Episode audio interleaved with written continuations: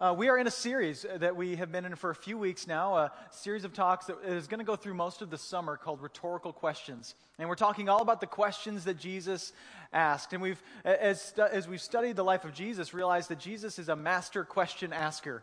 Uh, he has this ability to ask just the right question at just the right time. And these questions, they penetrate our hearts and they teach us things about ourselves. And, and we said this, this the first week. We said the, the, the journey as we follow Jesus, uh, the day that we make that decision, it's not the end, but the beginning of this, this process, this journey that we're on. And we're going to spend the rest of our lives getting to know this Jesus in new and deeper ways. And so we are just at the very beginning uh, of, this, of this journey of understanding ourselves and understanding who uh, this Jesus is. And so last week we talked about uh, being offended, and I don't know if you got offended. You're back this week, so that's cool. Um, or maybe you weren't here last week, so you can go watch that online and then decide if you want to come back next week. But uh, we talked about what it means to be offended, and I challenged you guys that you would be offended by only what offends the heart of God. And instead of being the kind of person who uh, has their mind and their time filled with uh, these offenses that maybe don't matter to God, that we would focus our attention on the things that do matter to Him. And so, not that we would never be offended, but that we would be offended uh, by the things that break the heart of God, the things that we see in this world that do not look like His kingdom, that it doesn't look like heaven on earth. And we see that, we go, man, there's a, there's a change that needs to be ma- made. And we, we know that uh, we can make some kind of uh, addition to that to help restore that. And so today we're going to talk uh, a little bit about what it means to love Jesus a little bit more. And we're going to be in the book of John, uh, chapter 7. And so, if you want to open your Bibles to the book of John, you can do that. Uh, the question of the day is simply this which will love him more? We're talking a lot about gratitude today, and, and the sun is outside. Who's grateful? Who's grateful? We are so grateful for that in Alaska. Uh, we have not seen enough sun this summer, and, uh, but we do have a lot to be thankful for in Alaska, don't we? Um, if you've lived here for any amount of time, you can start to drive past these amazing mountains and forget that they're there. Um, you, can, you can miss out on all of these animals and this beautiful place that we can go enjoy and just get into the routine of life. But we have so much to be thankful for. And, and I was actually talking with a friend of mine the other day about gratitude, and he, was, he texted me, he's like, hey man, I'm, I'm struggling with living a complacent lifestyle. I feel like I've got all this opportunity and all of these things, and I feel like I miss out on it. And so we had this great conversation about what it looked like to be actually thankful. And he said, What I'm trying to do is, you know, motivate myself and do things and, and try to utilize the opportunities that I have and, and uh, be more intentional about my life. And, and as we, got, we went through the conversation, what uh, came to my mind and what I felt like God convicted me of was that the opposite of complacency is not motivation, but it's gratitude. And when your heart is filled with gratitude, what you find is motivation. What you find is a desire to uh, utilize everything that God has given you, to love the people that are close to you, and to enjoy every opportunity that you have. And so we have a lot to be thankful for in Alaska, but there's a lot of things we don't have, right? Um, and if you're new, you'll learn this over time. There's things that you kind of uh, wish you had in Alaska. Interstates, right? No interstates in Alaska. And so that's kind of a bummer. You come up here and you're like, I just want to go for a drive to another that's Canada. You're going to go to Canada. That's your only option, right? Um, we don't get that, that feeling when you get into the car and it's just like suffocating hot. You don't get that in Alaska. And, and I know when you're in the lower 48, you hate that feeling, but I miss that sometimes. That feeling where I can't even breathe when I slam the door on the car. Um, we don't have friends that stop by because they were just passing through in Alaska, right? Like just on my way to Russia, you know, to, so I stop by and say hi. That just doesn't happen in Alaska.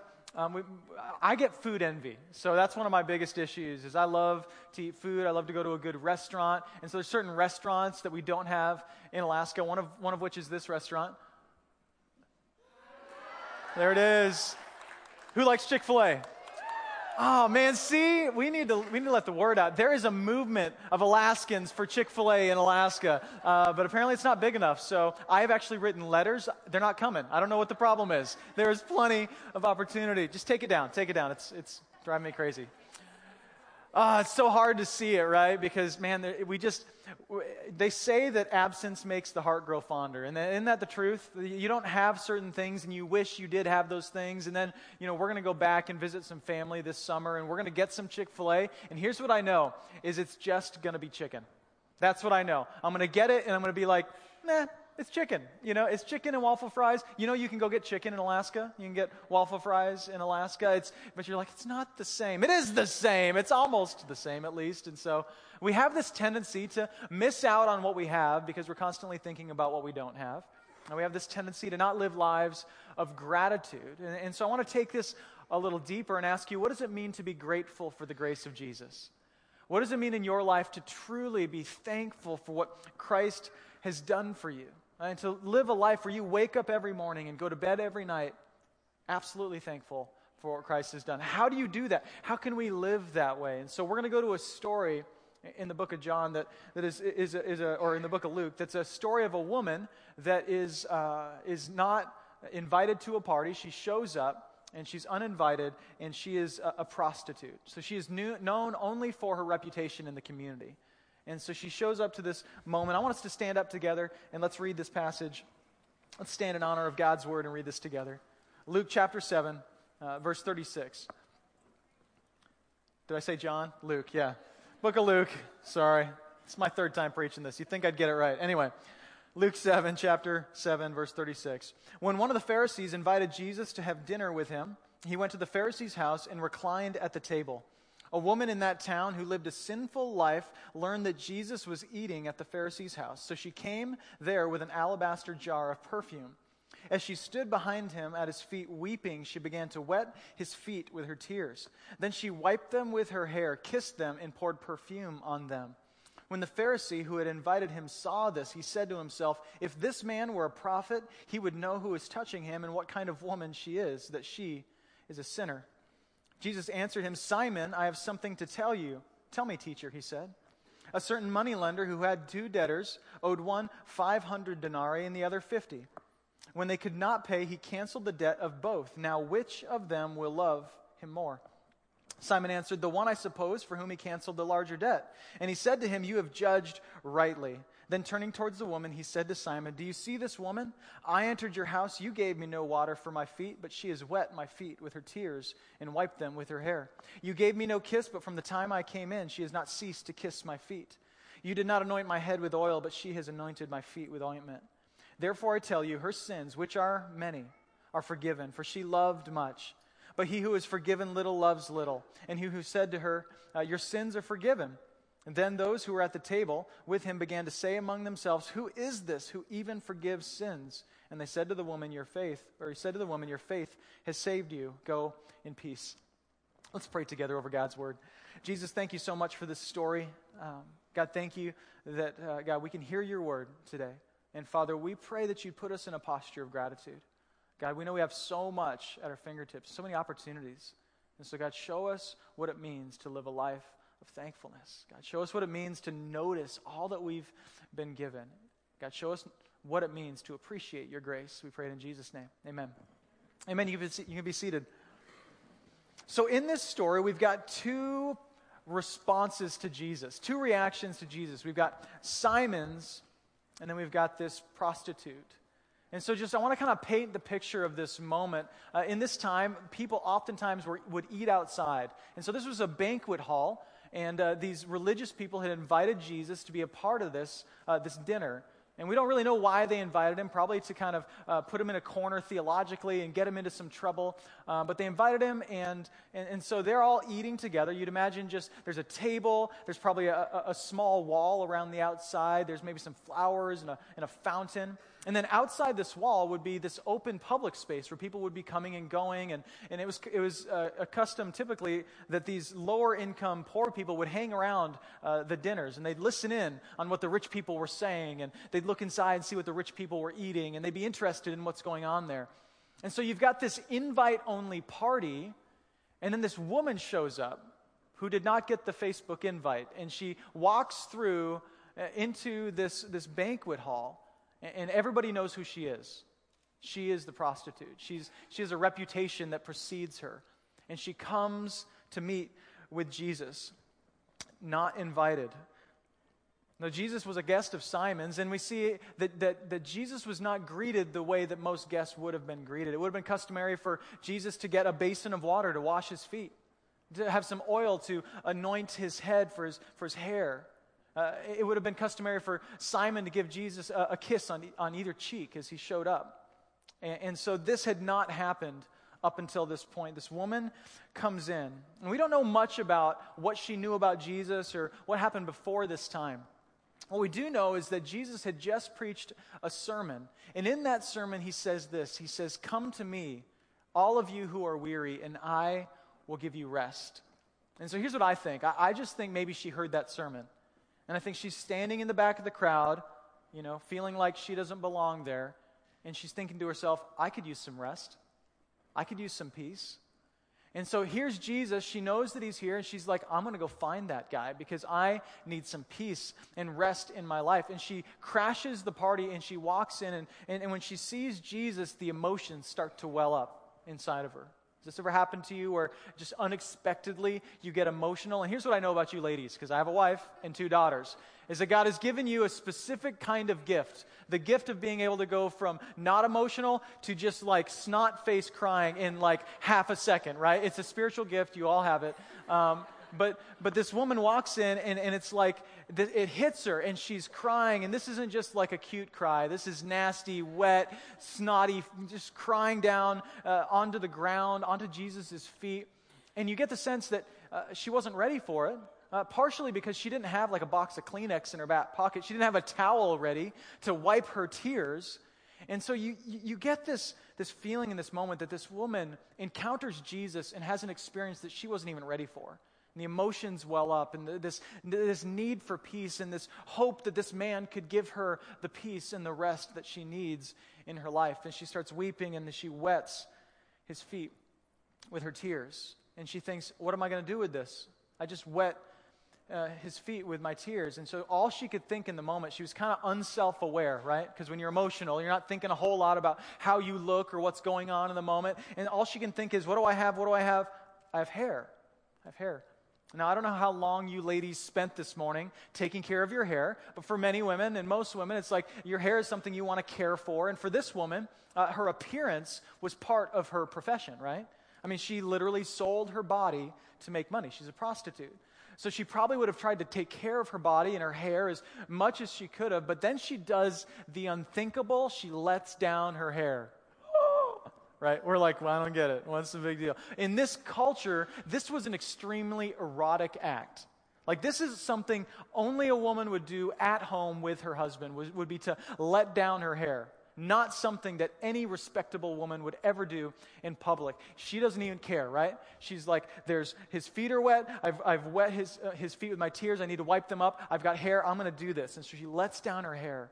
And she kneels down at his feet and she's still crying and she's just wiping up this, his dirty feet with, his, with her hair. It's just this kind of, kind of nasty moment, right? It's just a little gross and people are looking around like, what's going on? And you've got the religious people standing in the corner judging this woman and, and judging Jesus for allowing her to do this. And, and so we pick it up in verse 39. When the Pharisee who had invited him saw this, he said to himself, if this man were a prophet, he would know who is touching him and what kind of woman she is, that she is a sinner. You sense the judgment in that statement? She's a sinner.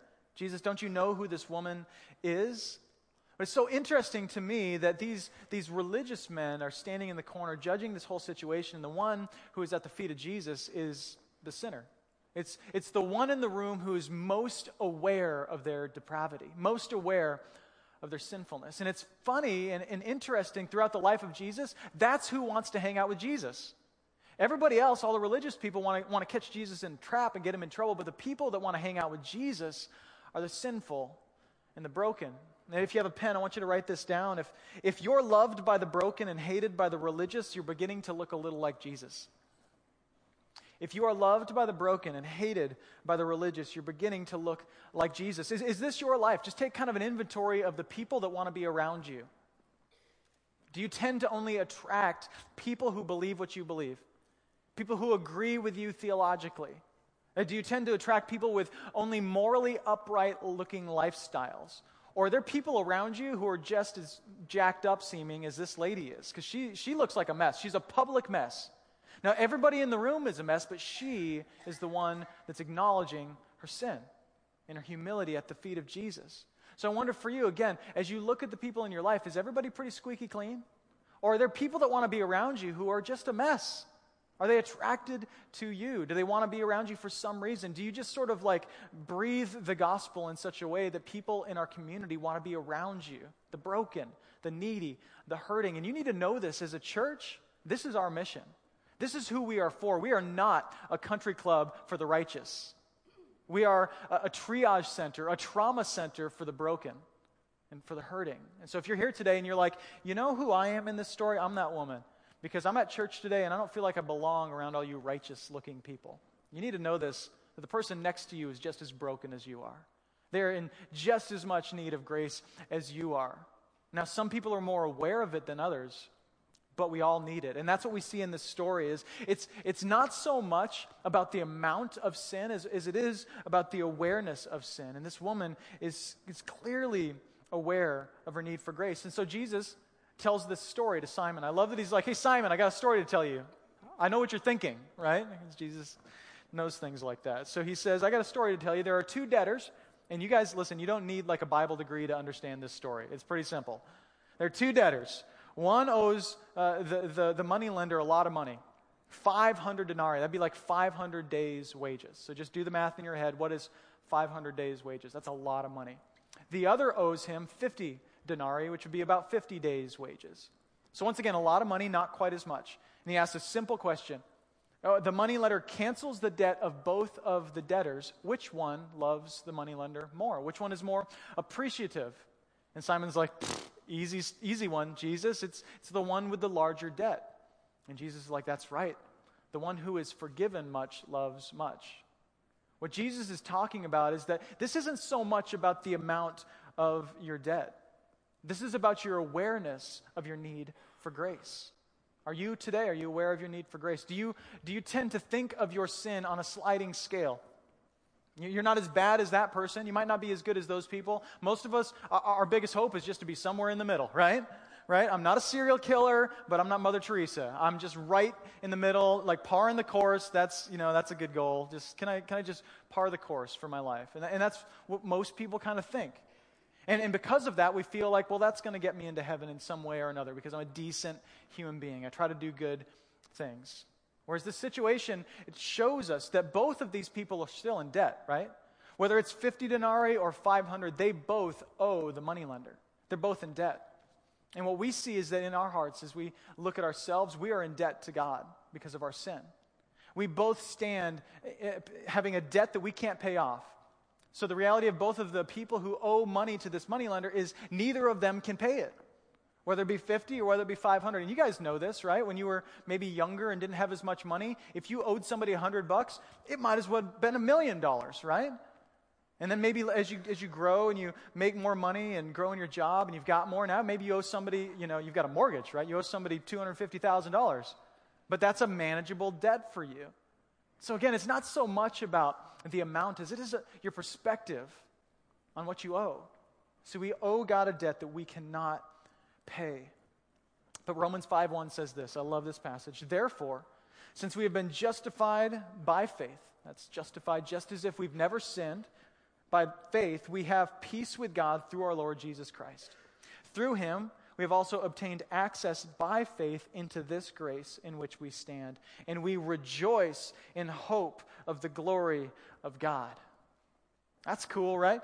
Paul's like, the grace that we have through Jesus uh, that we access by faith, now that we have it, we rejoice. Is that you? Are you like, yes, I have grace? Do you wake up in the morning grateful, thankful for this grace? Are you ever this woman at the feet of Jesus weeping over your sin? Have you ever felt the pain of your sin, of your brokenness? And I'm not talking about just, you know, this like, ah, I did something wrong and it hurts and the, the consequences are bad. But this, this feeling of, of separation, this reality that I have sinned against a holy God and that He is so different than me. And yet, somehow, some way, by His grace, I can be in a relationship with Him. If that doesn't blow your mind once in a while, I don't think that you're as aware of your sin as you need to be. I mean, we should wake up every morning with our minds blown like, I get to be a son or a daughter of God. Wow, right? Wow, do you wake up like that? Because in this story, the one who wakes up that way is not the religious man, it's the broken woman. And it's so interesting as you study this that you see the, the one who is at most risk of missing the kingdom of God is not the religious person, or is not the, the sinful person, it's the religious person, which is so different than what we might think. If you, if you saw two people, and one, you know, is a, is a, is a prostitute, is selling her body uh, to make money, and, and she's, she's, you know, doing this stuff that does not look like love to her or to other people. And then you've got over here this religious person who, you know, their, their tie is nice and straight and they go to church every Sunday and, you know, they, they give a little bit of money and they, they look like really good from the outside. Which one would you think would be most at risk of missing the kingdom of God? You might be like, surely it's the broken prostitute. What's interesting in this story is the one at more risk is the one with the righteous life. The one who looks really clean and, and, and squeaky clean on the outside, but on the inside, they're dirty. They're, they're proud. They're arrogant. They don't really feel like they need grace, whereas this woman is humble before her Savior, humble before the person who could give her access to the peace she desperately needs. Here's what's wrong with us, and I'm just going to be honest with you. In the church, we sort of have these sins we think are really bad and these ones that we think are not that bad. Am I right? Right? I mean, don't we sort of, we have things, and let's just be honest, uh, sexual sin anything sexual, when it comes to those things, we would say that's like, that's bad sin, right?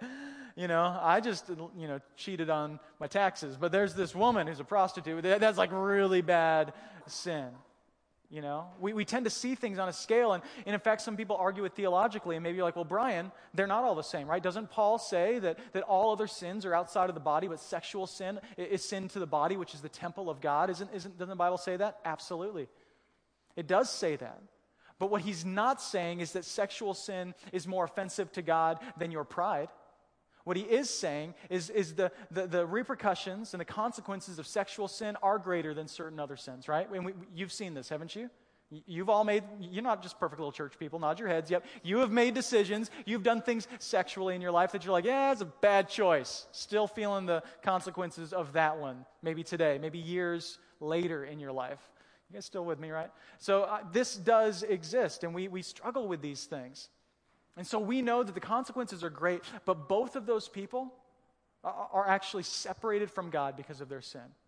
Again, it's not so much the amount, it's, it's not so much the kind of sin, it's simply it's the awareness that any sin at all makes you in debt to a God eh, with a debt that you could never pay on your own.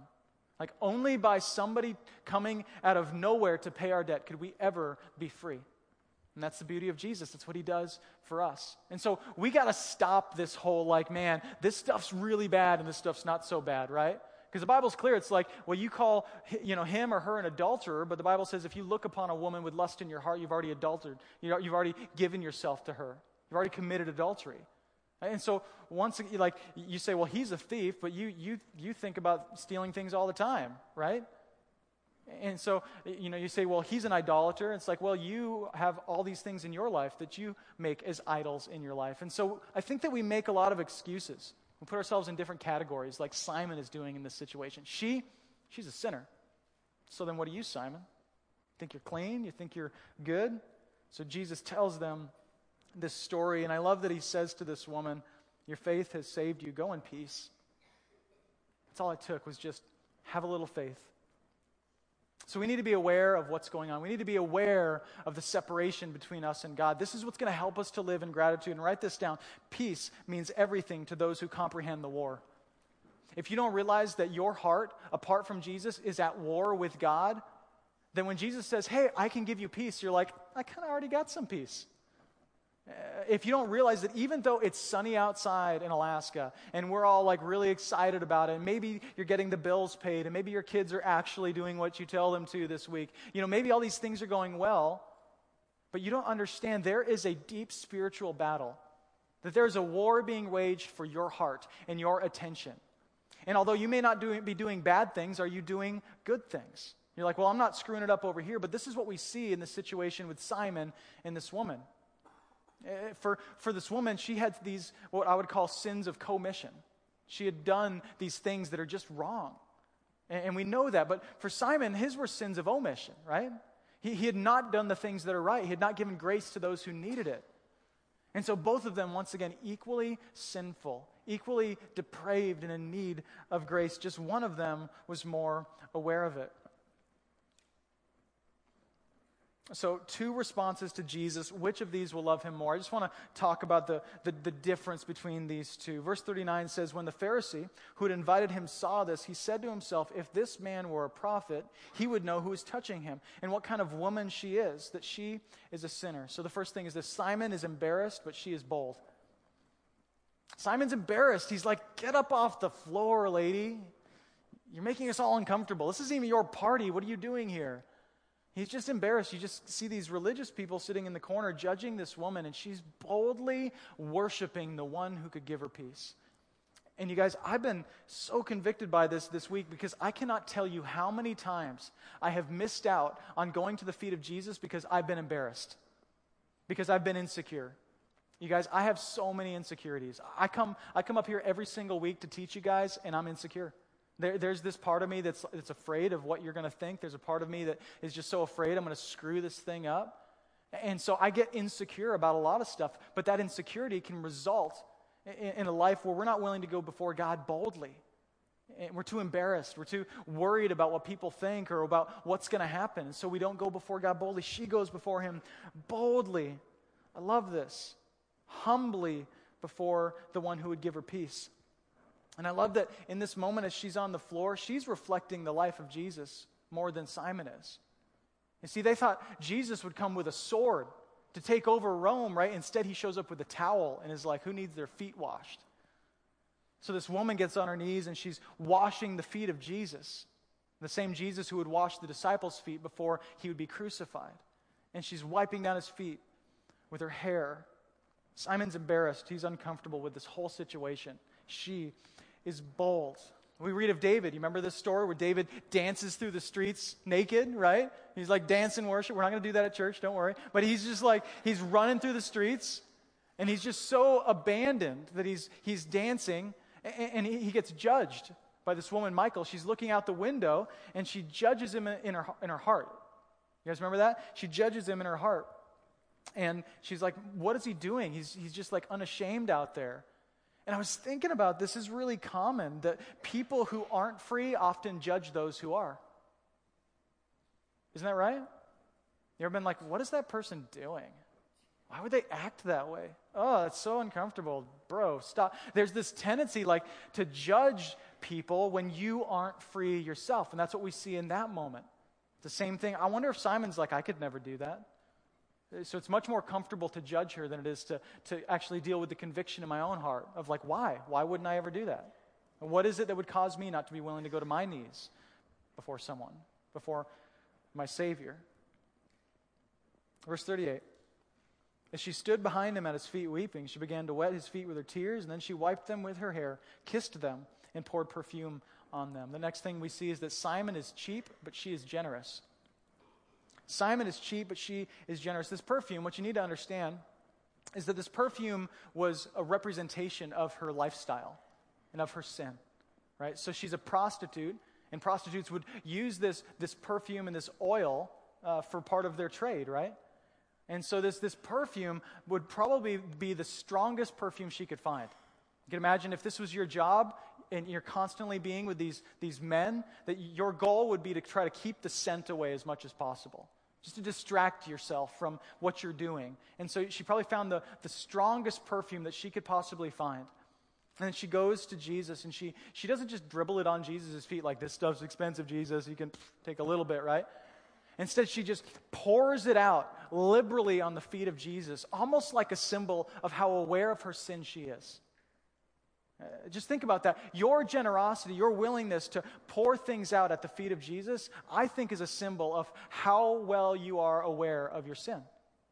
Uh, just think about it. You become more generous the more aware you are of the grace that you're being given, right? When you are aware of the grace that Jesus offers you, what happens is you become more generous to Jesus. You begin to worship differently. You used to worry about what you'd look like and what people might think of you. And oh, what if they judge me if I lift my hand in church? You know, what if, what, what if somebody looks at me funny? And that's not how I grew up doing this. And you just, you're so aware of the sin in your life. And, and the grace of Jesus is so glorious to you that you just kind of forget about it. You just pour your life out. And, and if you look at the Old Testament, this is what worship always has looked like. God never desired, like, if there was a sacrifice to be made, it was never like the three legged goat that you had in the corner that nobody wanted, it's walking in circles, right? That's not the one you would sacrifice. You'd, you'd give the first and the best of everything that you'd had. That's what you would bring to the altar. And that was the only sacrifice that God would receive. Not this lame leftovers, right? So here's Simon. Simon is cheap. He doesn't give him a basin to wash his feet. He's like, I don't give him any oil. I'm not going to kiss him on his cheeks, right? This woman comes in and she's just kissing him and she's wiping his feet with her tears and putting this oil and this perfume on him. And it's just this, this moment of beautiful worship, is what we're seeing. We're seeing like true worship. And I just have to ask you has worship for you ever looked anything like that?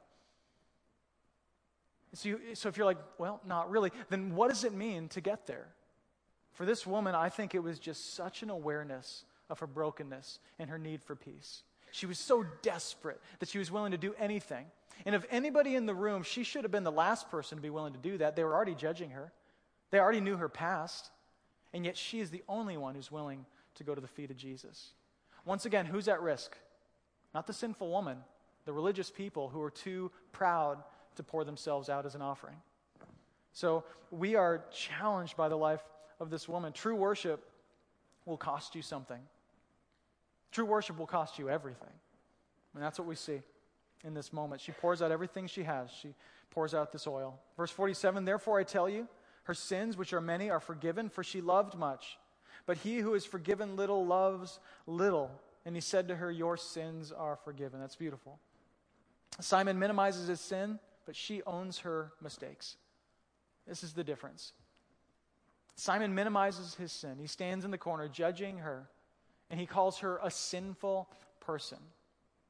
The only people who call other people sinful people are people who are not aware of their own sin. Right? He categorizes her. But he's not he's repulsed by her sin, but he's not repulsed by his own. I was thinking about this when I was a kid. Remember going to Chuck E. Cheese's? Anybody go to Chuck E. Cheese? I remember like the first time I went to Chuck E. Cheese's, I was a little kid and I'm eating pizza and I got like pizza sauce on my face. I remember this vividly. And my mom, she's like, What do I do with that? I gotta wipe it off. She like tries to wipe it off, it doesn't come off. And so then she did what every parent does in a moment like this. You know what she does? She gets the paper towel, wraps it around her finger, and she licks it, right? She licks the, you, you parents have done this, come on. She licks the paper towel, and then I'm like, what's going on? What's happening? And she wipes the stuff off my face, right? And I'm like, oh, that's terrible, right? Because it's like this other person's spit smell, right? It's disgusting. I'm a mom. Why would you ever do this? And so it like turned a, into a routine. And every time I had something on my face, she'd like, lick the paper towel and wipe it off my face, right? She's probably watching. I love you, mom. Anyway. Every parent's done this. I've done this to my kids. But, but I remember I was like, Mom, can you please stop doing that? It just it smells terrible. It's just disgusting. And she's like, Well, I've got an idea. And I was like, What? She sticks out the napkin. She goes, lick the napkin. I'm like, what? She's like, lick it. And then she, she so I lick the napkin and she wipes it. I'm like, that's better. That's better. It's not quite as bad, right? It doesn't smell like that other person. It was just, it was disgusting, right? And so I was thinking, thinking about this and I was thinking about how like we tend to be so offended and so um, just, uh, we're, we're thrown off by other people's sin, but our own sin doesn't offend us, right? It's just, it's so funny that in that situation, I'm like, oh, it's my own. It doesn't really matter. And what you see in this story is that Simon is, is so offended by this other person's sin, but he's just not even aware of his own. And I feel like that's how most of us live, constantly judging other people's lives. And so I want to ask you today who is that woman in your life that you're like, man, I don't know. I don't know. I don't know if I should be around him or her. Uh, they're a sinner. And what does it look like to be grateful for the grace of Jesus? Once again, this is not about the amount. Maybe you're like, well, Brian, I just haven't done that much wrong in my life. Here's what you need to know is that you've probably done more wrong than you know. And if you're, if you're brave enough to ask God, I think He'll show you. And I want to speak to people in the, in the church who've been Christians for a while, have been around the church a long time. There is this journey that we tend to go on where we start off really grateful for the grace of Jesus like kind of walking on air and maybe it was emotional and maybe you shed some tears and man it was it was legit and then as life went on it, became sort of that routine, that, that normal thing. You got kind of used to the grace of Jesus, and it doesn't really, uh, it doesn't affect you anymore. Once again, I, I think that we can come back to look at our lives, and, and maybe once in a while, what if we asked God to show us who we'd be apart from His grace? What if we slow down? We're like, God, just show me my life apart from your grace. Are you brave enough to ask God that? God, show me the sin that I don't even know is there. Show me all of the stuff. Just reveal it to me so that I can see who I am, so I can be honest and self aware, and so that I can appreciate your grace more. And so here's what we're going to do we're going to do something that we don't do often. And uh, in many faith traditions, they do it all the time, but it's something called uh, confession. And, and don't worry, I'm not going to put your, your, your, stuff up on the screen and ask you to come up forward. What I do want you to do is to take just a minute in prayer. That you would bow your head and, and that we could stop for a second and, and say, God, would you reveal to us who we are apart from your grace? Would you show us our sin? Because here's what we know is that most of us have blind spots. Uh, in fact, you all do. That's why they're called blind spots. We, we don't see them, they're things that we don't know are there. And so asking God, would you reveal to me the blind spots? Would you show me my sin? Now here's the beautiful thing is that that with Jesus you don't have to stay there. You can actually step forward in that and receive the peace that Jesus offers. But what you need to know is that you have to receive it. You see, not everybody is forgiven. Jesus offers forgiveness to those who would receive it by faith. So if you're here today just because Jesus lived does not mean you are forgiven. In fact, I, I ran across a story about this this week. It says this In 1830, a man named George Wilson was arrested for mail theft, the penalty for which was hanging. After a time, President Andrew Jackson gave Wilson a pardon, but he refused to accept it. The authorities didn't know what to do. Should Wilson be freed or hanged? They consulted Chief Justice John Marshall, who handed down this decision. Listen, this is really interesting. A pardon is a slip of paper, the value of which is determined by the acceptance of the person to be pardoned. If it is refused, it is no pardon at all. George Wilson must be hanged. So we don't know what was going on in this guy's life. Why wouldn't you receive a pardon? But I just think it was pride. I think it was an unwillingness to receive grace. Maybe he just wasn't ready to say, I was wrong. And listen, I don't know what you think the worst sin is, but I think the only sin that really uh, covers everything is the sin of pride. The unwillingness to say, God, I am broken and in need of grace. And I know it. And there's things that I don't see in my life. So I want us to take just a second and just in the quiet of your own heart that you would say, God, show me my life apart from you. Show me my future apart from you. And then what we're going to do is we're going to come back together and we're going to thank Him for His grace. So just take a few minutes and do that.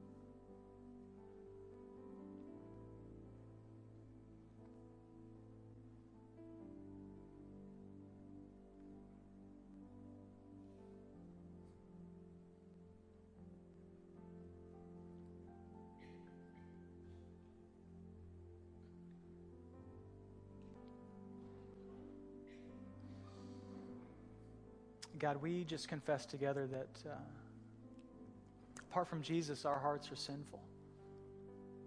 Um, God, that we are prone to wander away from you. God, that we uh, keep running back to the habits and to the behaviors and the thought processes that look nothing like the kingdom of God. We keep running into unhealthy relationships we keep making decisions that hurt us and hurt others. God, we, we, we lift our voices to you on Sunday and act as if you don't exist on Monday. So, God, would you reveal to us our brokenness? Could we look the mess in the eye? And we just confess we're afraid to do that. We're afraid what it might look like if we truly saw our lives for what it was. And so we'd rather just distract ourselves. But for just a moment, could you show us who we are apart from you? God, could you show us our destiny apart from your grace? And then, Jesus, could we right now have a vision for our future with you? God, could we be that woman so overwhelmed by the reality of your grace God, that we can't help but throw ourselves down at your feet and worship? God, that it would be unforced, the, the rhythms of our life as we reflect this love for you. So, God, thank you so much that we are not stuck in our sin, but Jesus provides us a way out. God, I pray we would be people who would receive it. Humble us, God. Humble your church. Free us from judgmentalism, God. Free us from thinking that we're better. Free us from seeing sin on a, on a sliding scale. We all equally fall short of the glory of God. And yet, today, by your grace and through faith that you give us, we can be healed. So, God, could we be healed today? Pray for the one person maybe in this room today that would make the choice to step forward and say, I'm ready to receive your grace. God, give them your peace. The same peace you offered to this woman, God, could you just fill this space with peace? That although our sin is, is bad and it's ugly and it's broken, God, you can give us rest. And God, that we are set apart for a new life, that we are sons and daughters of the King, and God, that we no longer have that old heart, but we have a heart of flesh. And that you can allow us to look more and more like Jesus every day. Thank you for your grace. I pray that this gratitude would come out in the way that we worship in the next few moments. God, show us how to reflect this gratitude. I pray this gratitude would come out tomorrow morning as we spend time with our friends and our families, as we go to work, as we enjoy this beautiful place we live in, God, that we would live lives of deep seated gratitude. We pray it in Jesus' name. Amen. Amen. Love you guys. Thank you.